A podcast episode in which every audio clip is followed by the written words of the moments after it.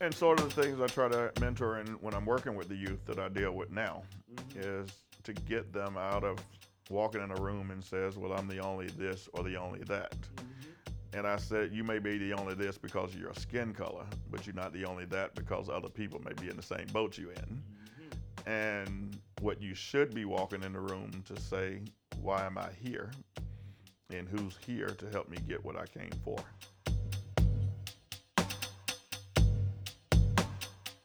What's going on, everybody?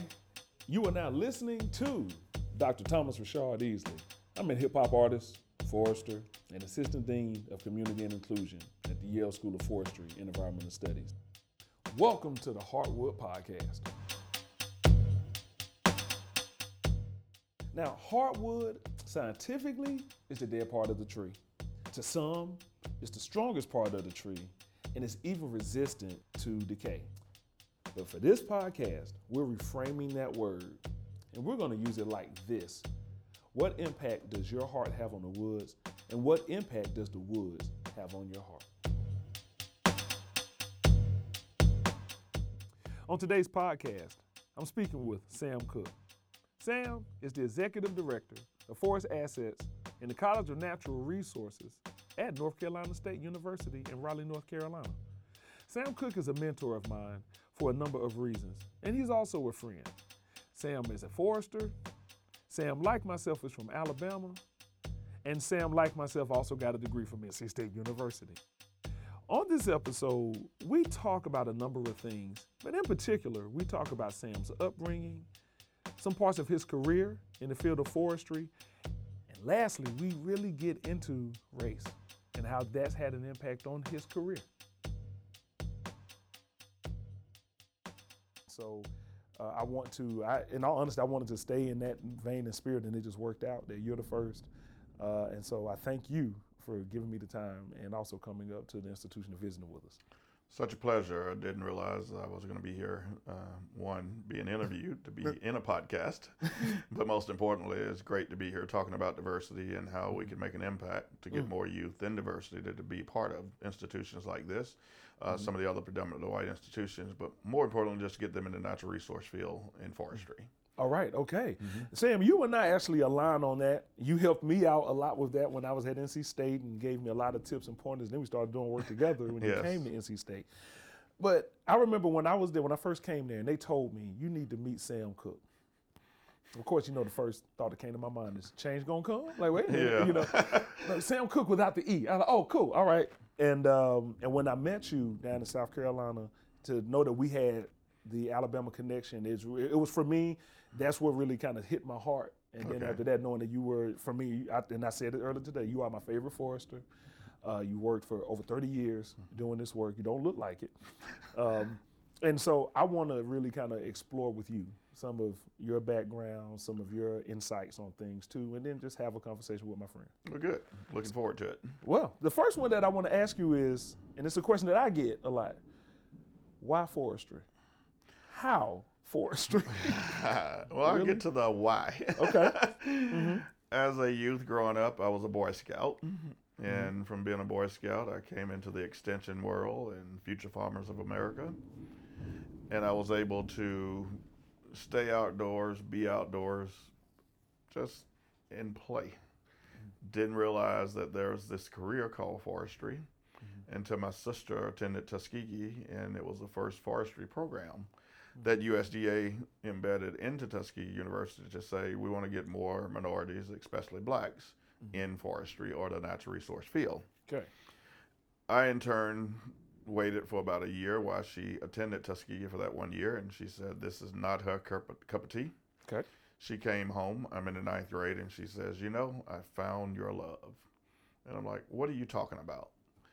She says, Well, it's this thing called forestry, and you need to go to Tuskegee. I said, I'm not even interested in college. I'm just in the ninth grade. Mm-hmm. I said, I'd be lucky if I get out of school. Then she turned and she says, Well, we'll wait for a while. So, ninth grade, 10th grade, 11th grade, I said, Now I'm thinking about some schooling, so let's ride up here and take this trip. And I was just trying to get out of town. Mm-hmm. And we go there, and Tuskegee told me all about it. And I said, This sounds fun. I said, let me see how I can become a forester, still not knowing what the for- word forestry meant. Now, to back up on the how part, I'm dealing with my father who worked for a paper mill. Did not I know that. We spent our whole career going down, picking up a load of paper, uh-huh. eating barbecue on Labor Day, coming home, but he never talked about what he did in the mill except drove a tow motor operator.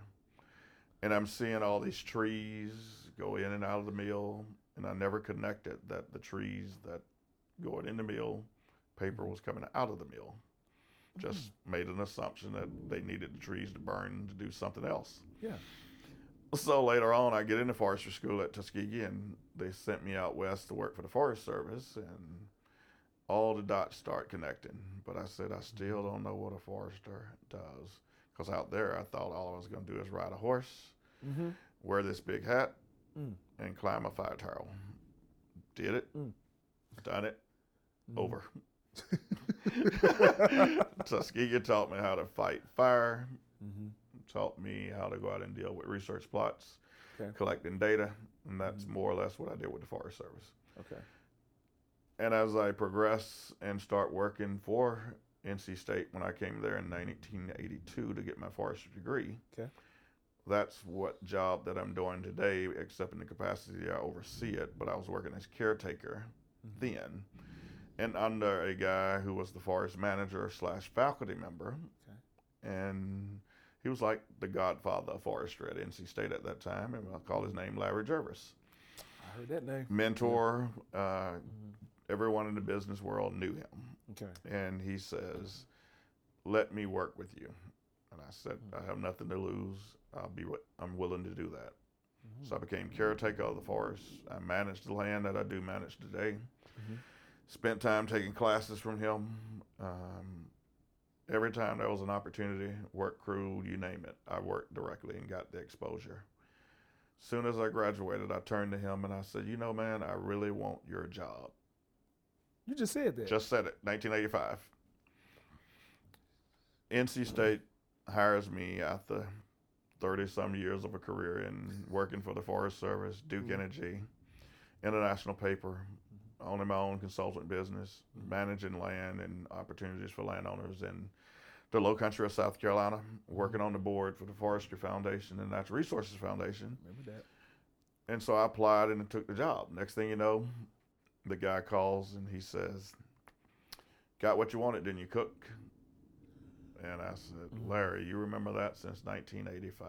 And he says, Yep. He says, I hope wow. you do a better job than everyone else has done. Mm-hmm. And I'm excited for you to be in the field and back at the university. Mm-hmm. And because we are going through a lot of things at that time. And I says, yeah. Well, for you to see, say that, I'm very proud to be here. And wow.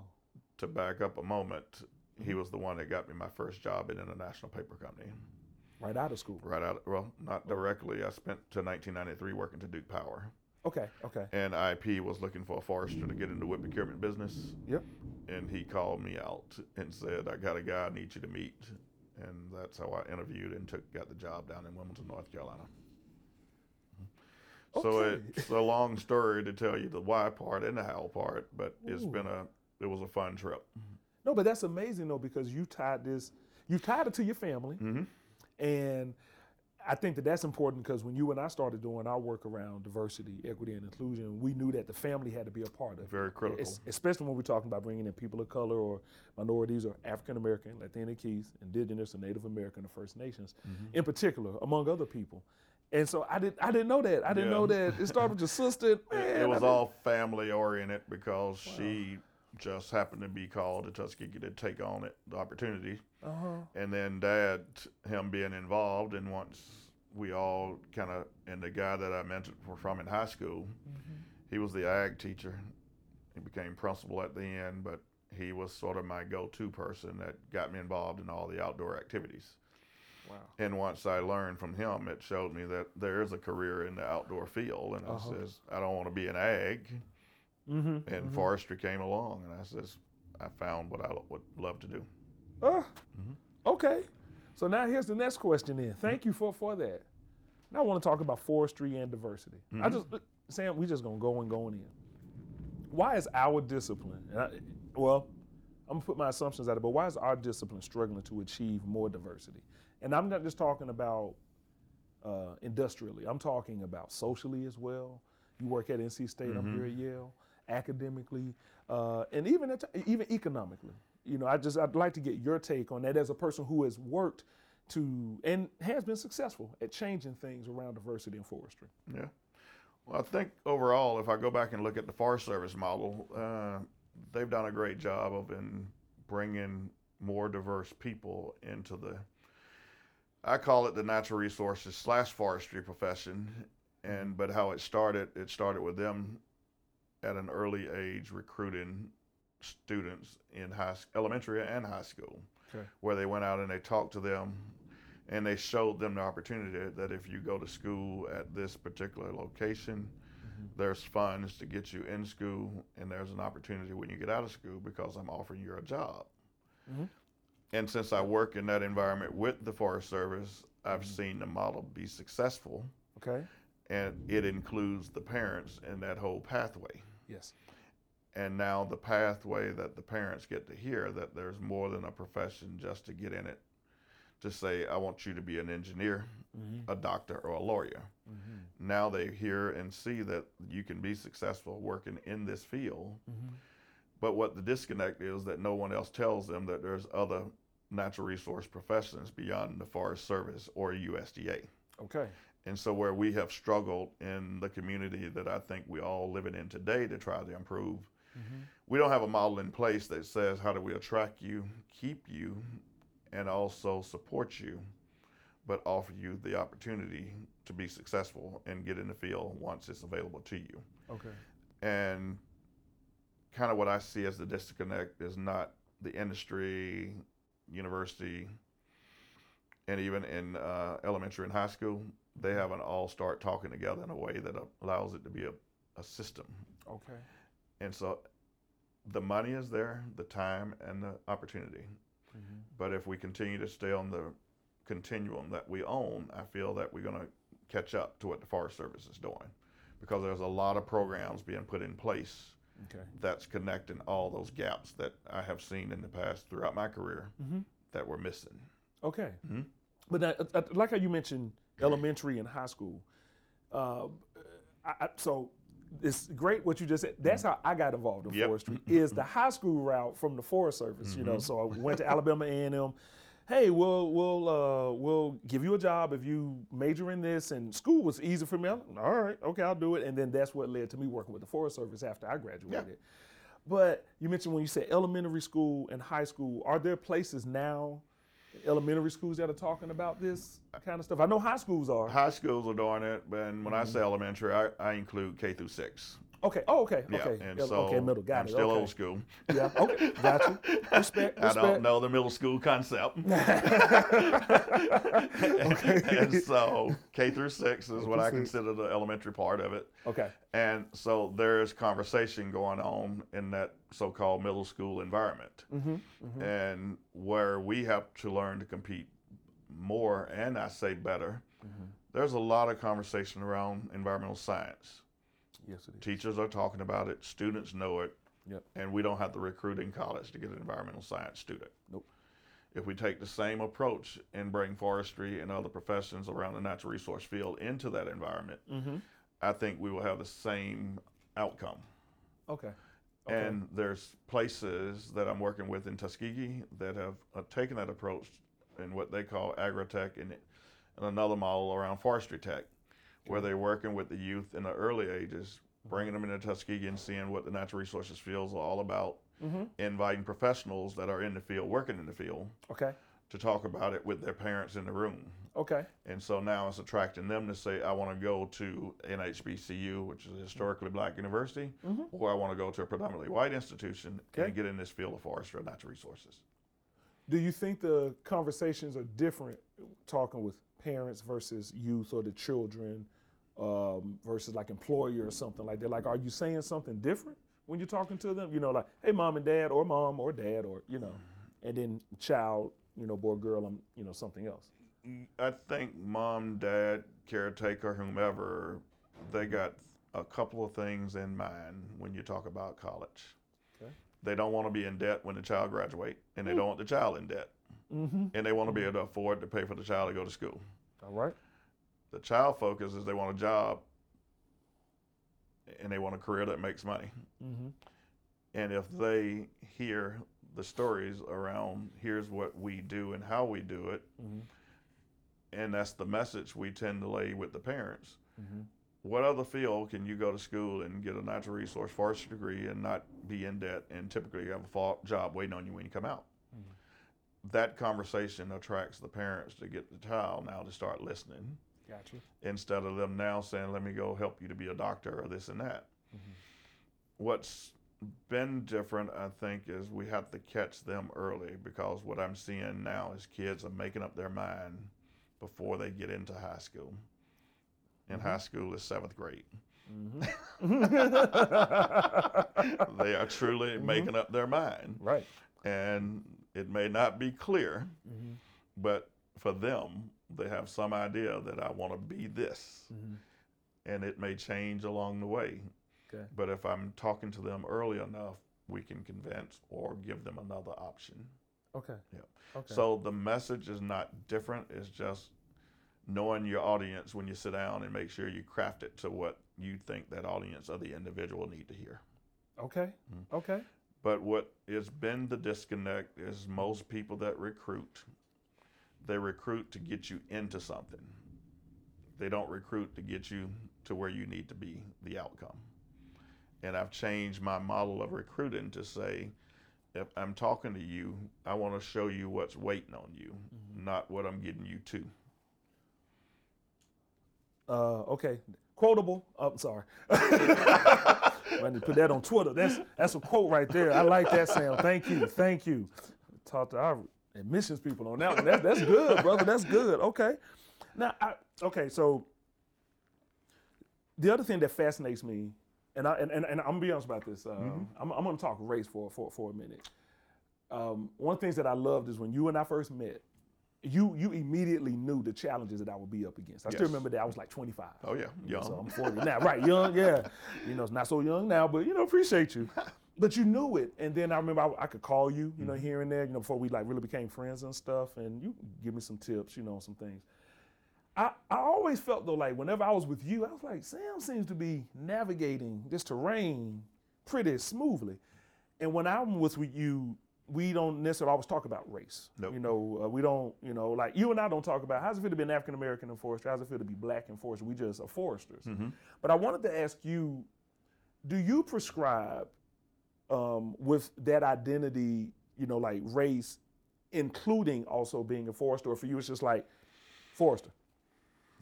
I so, basically, black forester no, I, just forester. I guess I, I guess what really impacted me the most throughout my career, mm-hmm. being black, working in the industry.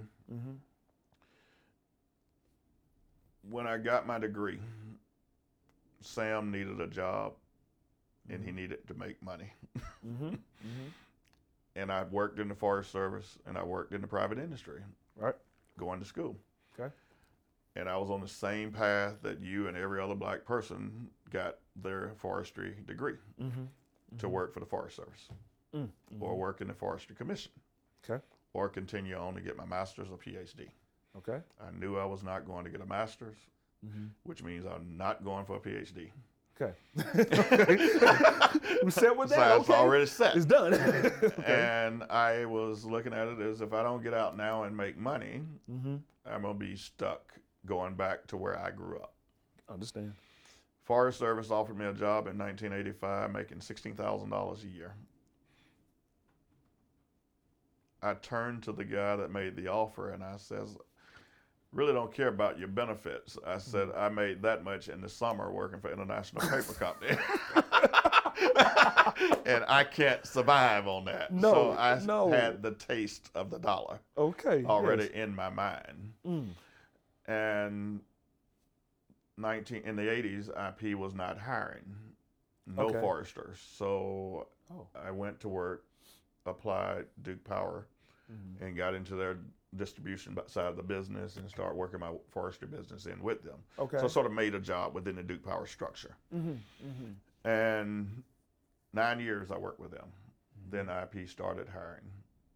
then I was like the first black forester hired in about 10 to 15 years. Wow. And I knew I was being hired as a black individual Mm-hmm. to be in the private industry, to work along, to learn the business. But I didn't identify myself as the person that's black because I'm getting a job. I identified myself as I need the job and I got to prove myself. And I was able to go and do that. And I've never looked back on the fact that I was hired because, yeah, I was black and they needed to fill a quota, Mm-hmm. Mm-hmm. which I think helped me along the way to navigate the career because I've always looked at my life as I sort of earned what I got since I got in. Yes. yes. And I don't look at it as I'm being put over here because I am this. Mm-hmm. And I've done my job throughout my career to be successful to get me where I am today. Mm-hmm. And what really helps me to be where I am is I don't look at where I worked to say I'm going to be successful. Okay. Whether I'm working for NC State, Duke Power, International Paper, Mm-hmm. I can make a career for Sam. Mm. And that's been my path and my vision my whole life is Mhm. You don't control me because you put me in a role. Mm-hmm. I'm controlled by the fact of what I want to do within the work that you allow and pay me for. And so that's been my success model. Ooh. What I am proud of Mhm. is when people they come to you and they say, I know how you feel as a black man in the this or that. Oh, please explain that some more. Well, I Please. give you one example. One of my Okay. regional managers in the IP world back in the days of 2000, Mm-hmm. he and I were very good friends. A kind of a mm-hmm. nerdish white guy. Okay. Okay. he was an analytical guy, but he was put mm-hmm. in a region office mm-hmm. and worked his way up. Okay. So he got invited to be on an Indian reservation, and they had this big event, two or three hundred people. Okay. And I'll never forget it. My phone go off at ten o'clock at night, Mm. and I look down. I'm like, Dave, why are you calling me? ten o'clock at night. Yeah. But I answered, and I said, "Is there a problem?" Thinking the meal at Summit blew up. Right. He said, "No, Sam. I'm over here at this party, and I'm on a it's an Indian reservation, and I'm the only white person in the room." Mm. And I and he says, "I kind of get how you feel." I said, "Dave, you're not black. you don't live my life. Right. You don't wake up in my skin color every day. Mm-hmm. Just because you're in a space Mm-hmm. that you're going to walk out of in probably a couple hours Right. and never turn back to look at it, Mm-hmm. you'll forget about that. But I have to face it every single day. Mm-hmm. I said, but I don't address it as that I'm the black man in the room. Yeah. I'll address it as you're the minority in the room to Sam. Mm. And so when I walk in a space, I don't look at who- what color you are, who you are. Mm-hmm. I walk into space to see who do I need to get to know. That's going to give me the outcome that I'm in here for. So you strategic. Yeah. When you when you make a move. Yeah, it's, I, I have no reason to go anywhere that I don't identify with somebody that I want something out of. Ooh. I had a little saying back in the day when all this shit started happening on the political side. I said it doesn't matter who's in the White House, it matters who's in my house. That's it. You know, for me to be successful and for me to do what Mm-hmm. it is that I need to do. So, and I have, I think, a similar attitude. I'm, I'm connecting. I mean, I know what I look like. Oh, yeah. You know, and I think I look sexy anyway. and so when I go to a place, and so, what's so funny is I would wish I could. I want to connect with people who either a feel like that and like let's make it happen. Um, I think because of my role now, Oh, yeah. I go into a place that's different, but I, I look, I, I align with that. I coalesce with that because that's how I try to go into spaces. And then when I meet people who I guess just stick with the surface, and and I'm like, oh, here you go. And sort of the things I try to mentor and when I'm working with the youth that I deal with now is to get them out of walking in a room and says, well, I'm the only this or the only that. Mm-hmm. And I said, you may be the only this because of your skin color, but you're not the only that because other people may be in the same boat you in. Mm-hmm. And what you should be walking in the room to say, why am I here? Mm-hmm. And who's here to help me get what I came for? Sounds like orientation. That's, that's good. We need we need that in orientation. I'm, and I'm gonna, that's No, another I'm quote. serious, no, I'm serious. Yeah, that's good. Yeah. No, but see, to me, like the reason that I mean, I, I- jokingly, but I mean, but I'm serious about that is because I think that, like, what I like about what you're saying is you take responsibility for you and where you go. Thank you.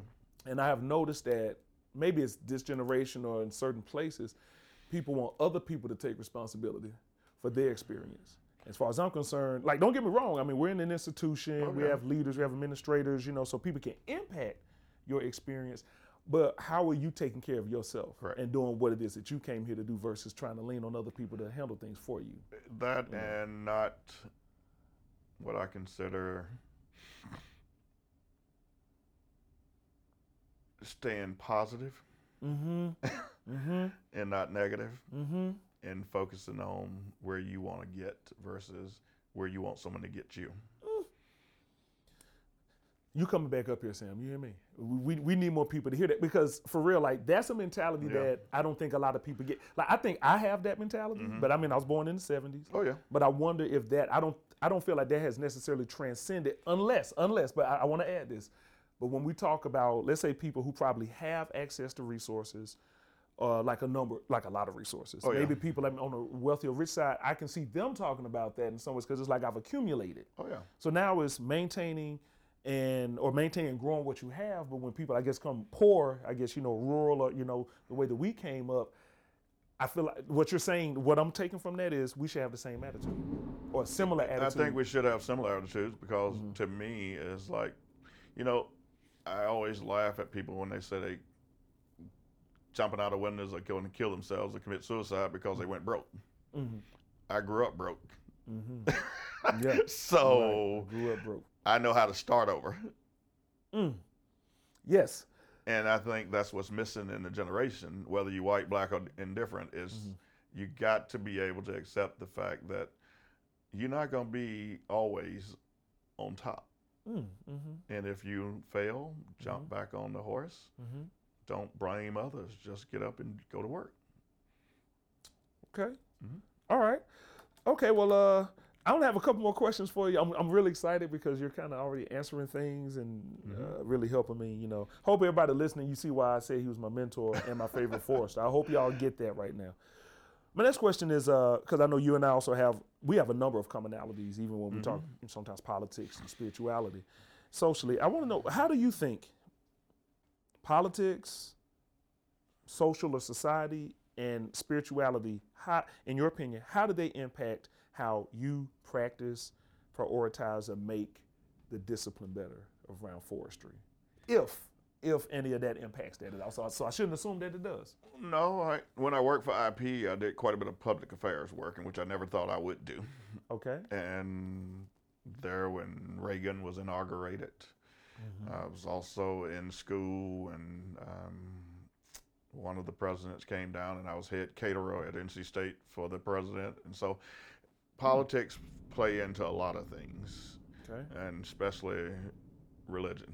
Okay. Mm-hmm. But I feel that one thing that I've done in my career is I've kind of kept politics out of the everyday structure of what I do business wise. Okay. And really, now that I'm in the university system, since we're not allowed to lobby, Right. I don't spend a whole lot of time talking about it. But I believe in the faith of the Lord and I believe in the things that we do. Mm-hmm. But I try to bring people along that they got to find their own common space and be comfortable in that space. Okay. And then let that not dictate how you bring things up for the work that you do. Okay. Um, whether we have a good or bad president today shouldn't impact how we operate and live to make the outcome of the future. Mm. Did you always think like this? I don't know. I just grew into it sometime, somehow. Okay. Yeah, but I'm Okay. different from every- all six other kids in the house. it was six of you all. I mean, seven six, total. seven. Yeah, Whoa. Okay. That's three boys and four girls, who's and I'm what they call the knee baby, which is next to the youngest. Okay. Mm-hmm. All right. Okay. Uh, well, you've already answered the whole navigating the landscape. I will ask you this: Could you give me an example of a challenge you had then uh, in the industry, and regardless what it is, it doesn't have to be about just a challenge, Mhm. and maybe like a victory, like had a challenge, maybe something that I overcame, you know, and, and why is why does that like you know come into? I know I just asked the question, but why in particular, whatever you're choo- going to choose? Well, it leads back to a question you asked earlier, but it also demonstrates to people the that think or assume or have been hired because of race, this or that. Yes. In my early career with the IP world, five people told me that I would be fired because the guy was racist and he did not like black people, but he's the same guy that hired me. okay. And I could have walked out, head tucked down, and move on. Can you tell me what, what year this was, if you don't mind? 1993. 1993, okay. Mm-hmm. Can tell you today. Okay, okay, okay. and had been on the job maybe two or three weeks, and I knew all these people from before I even got hired with the company. Okay. But in their world, I'm going to be fired because he's a racist. Okay. The guy, we're best friends today, Mm. and he's retired and probably in his 70s. And he's NC State fan, went to Mhm. Georgia, but along the way, he gave me the ability to learn the business and told me that, you know, a year from now, we're going to talk because I'm going to retire probably three to four years from now. Mm-hmm. And if you continue to do what you're doing, I'm going to request that you replace me. Okay. And he was the area manager with, at that time that controlled fiber and land in our South Carolina region and part of North Carolina. Mhm. So I worked with him, did everything, and he's the one that taught me how to deal in the public affairs arena. Okay. He retired. Along the way, a new regional manager came in. He had this um, kind of about a little older white guy that was working in the region office who was a friend of his, and he wanted him to get a promotion. He was an analyst, didn't know the business well enough, so he promoted him and gave him the area job. Then I got sort of promoted up to another area office, but it was kind of a demotion from the job that was going to be left to me. Hmm. But I took it, kind of hurt, but Mhm. said, let me go and not hold my head down and do a job up there. Okay. So about six to eight months, two mill managers, one for the largest sawmill on the East Coast and another for the largest paper mill on the East Coast, called me up and says, "We want to see what it would take to get you back here." Hmm. I said, "What the man's not doing his job. Mhm. We don't even know who he is, and we don't care, and we just need him gone, and we need you back." I said, "You have Wow. more power in getting me back than me going to my boss and telling him that I want to go back."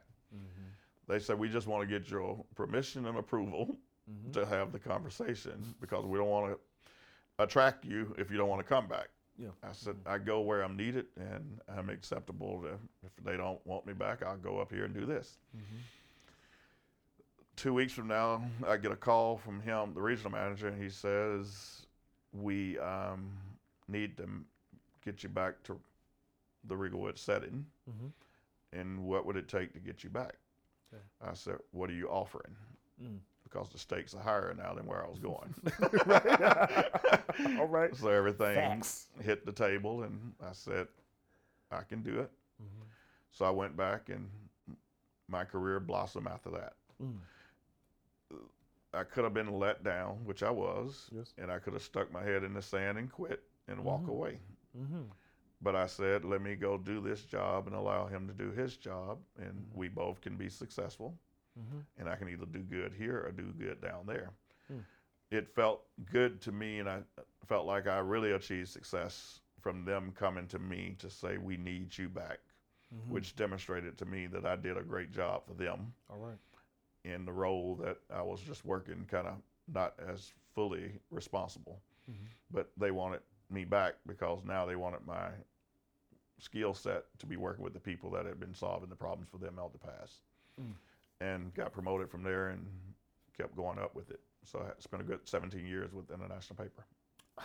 Look, okay, please pardon me if this comes off as redundant. My question is, do you consider that a challenge, victory, or both? It was sort of a challenge, but in the end, it was a victory. Okay. because I proved to not only I had already proven to the guys in the managerial the, the managers at the mills Mm-hmm. that I can do the job.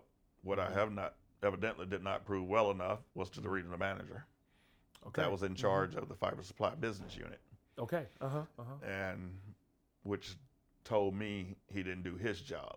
Mm. it took someone else to see who you should have put in the role from the beginning Okay. and to bring it to his light. Okay. Because if he didn't do what they said, he was going to lose his job. Oh, That's Okay. the power of the mill managers. that's the, the power of the mill managers. People out there in the forestry world, did you hear what Mr. Cook just said? They That buy the, mill wood managers. from you and Mhm. they control the strings.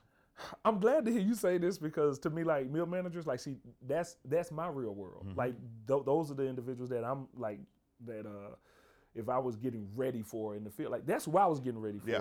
You know, I think that now in 2018, uh, we're I, I don't I want to say over, but I think that we really do focus a lot on now diversity, equity, and Mhm. inclusion.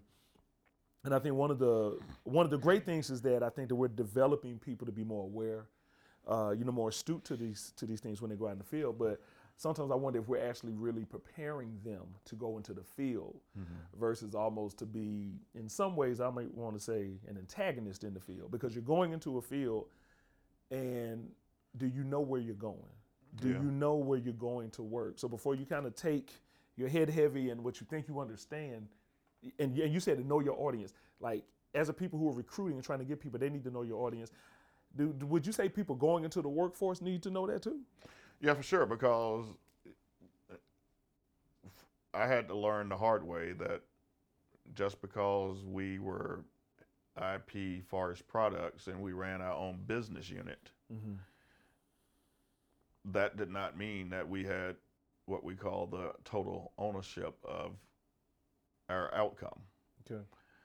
The manufacturing side of the business Mhm. was the money makers, the controllers, and Okay. we're actually selling to them.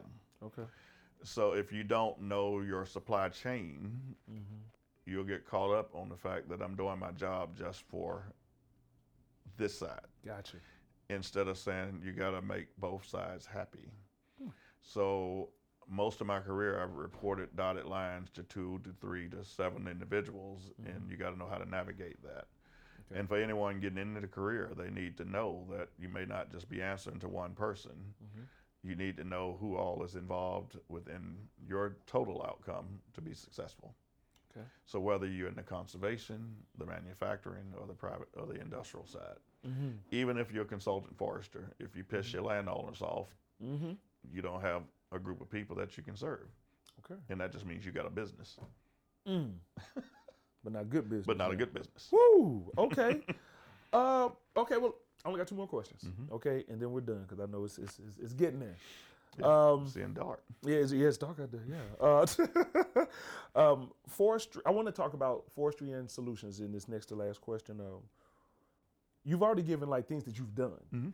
uh, and and maybe that's part of the answer too. But what do you think we can do to improve diversity? And if you could in forestry in our field, and could you be specific with that? I think if we put a program in place that attracts students, help them see the light of what the job market is, and provide a job opportunity for them when they come out, Mm-hmm. and then have an apprentice or mentorship program that demonstrate that it's more than just USDA, but it's in the, the industrial side. Mm-hmm. That's one solution that I'm working toward. Okay, that's one. Mhm, Okay, gotcha. mhm. Okay. The um, you had another question though. Yeah, uh, yeah, yeah. I was just like, uh, you know, just asking, like, you know, like, uh, like, uh, what do you think we can do to improve, you know, the verses? And, and you've already given one straight. Yeah, and I and I think for the people at the university, we got to have a strategy of hiring diverse individuals to start educating students that get accepted into your university. hiring diverse individuals to educate people being accepted into the university. Or hire individuals that really truly understand what diversity means oh, okay, and weeding out individuals that don't get it. okay. oh, Sam, you're gonna destroy the discipline. Uh, you said to be blunt. okay. Yeah. Okay. Okay. No, no, no. This is good. No, I, appreciate you sharing that because you know, I've been doing this work technically 15 years, Mhm. and I know you've been doing it intentionally for a long time, and then uh, maybe even unintentionally for maybe even longer. You know, um, what who who to you are the important people, or agencies or bodies that need to be a part of this movement? Who like who needs to be? I don't know if the word's leading, following, a part. Like, in, in, in you know, in your opinion. Right now, I must say that, and I've done this for a long time, and I've actually been engaged with a lot of entities. But this is the first time that I've I can actually see movement and people getting behind it. Okay. I feel like U.S. Endowment for Forests and Communities, Okay. because of the work they've been doing recently for the last five to seven years Yes. in this space. Mm-hmm.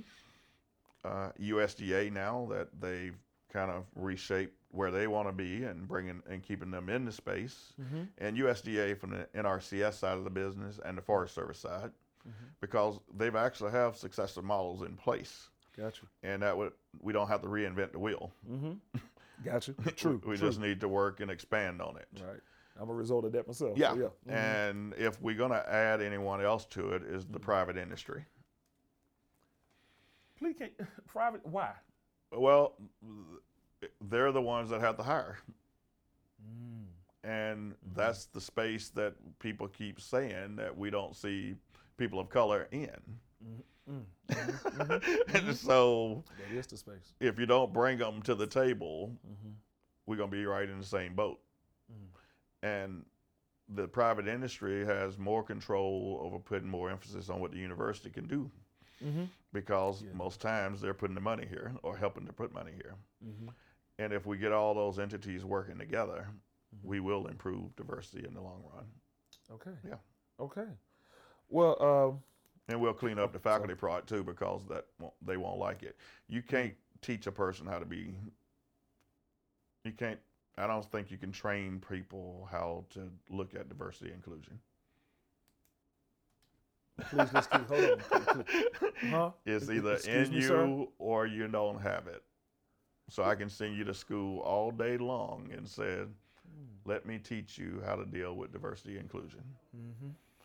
I don't wake up every day to talk about let me help people be X, Y, Z. Yes. It's right here, In the heart. the heart. Okay. And that's just like being prejudiced or not. I Mm. can't make you not prejudiced. Mm-hmm. Mm-hmm. Yep. I think you just uh closed us out on Heartwood today, sir. There's a great segue to the end. Mm-hmm. Um, b- before we leave, uh, I, I want to thank you for doing this because you know you've been going through talking to a lot of people since you've been up here at Yale. We are so honored to have you here. Glad to be here. Is there anything that you would feel com- like you know just off of the questions that I asked that you may Mhm. say, Thomas, I, I didn't say this, I'd like to, or anything that, that you would tell people either doing this work like me or people interested in the disciplines. Anything else that you probably just drop on us? Well, one, I want to applaud you for pulling this together, but more importantly, for Yale giving you the opportunity to do this. Mhm. And second, uh, uh, for people that are listening, take heed of this and start focusing on people that really want to make change and stop just making words. Actions speak louder than words. If we see results, you want to prove, you want to tell me that we improving Mm. because it will show. uh, everyone listening, I hope that you'll take that. Uh, I know I am excited. Still, I'm, I, I am motivated. And so, uh, as we close out this first episode, I want to say thank you again, Mr. Thank Sam you. Cook. Mhm. This is my guy. This is my this, this is my Forester, y'all. uh, it's my brother. This is my Alabama homeboy, a home man, I should say.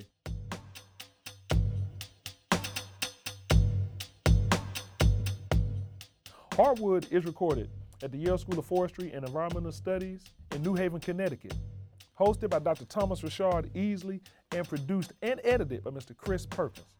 We'll see you next week.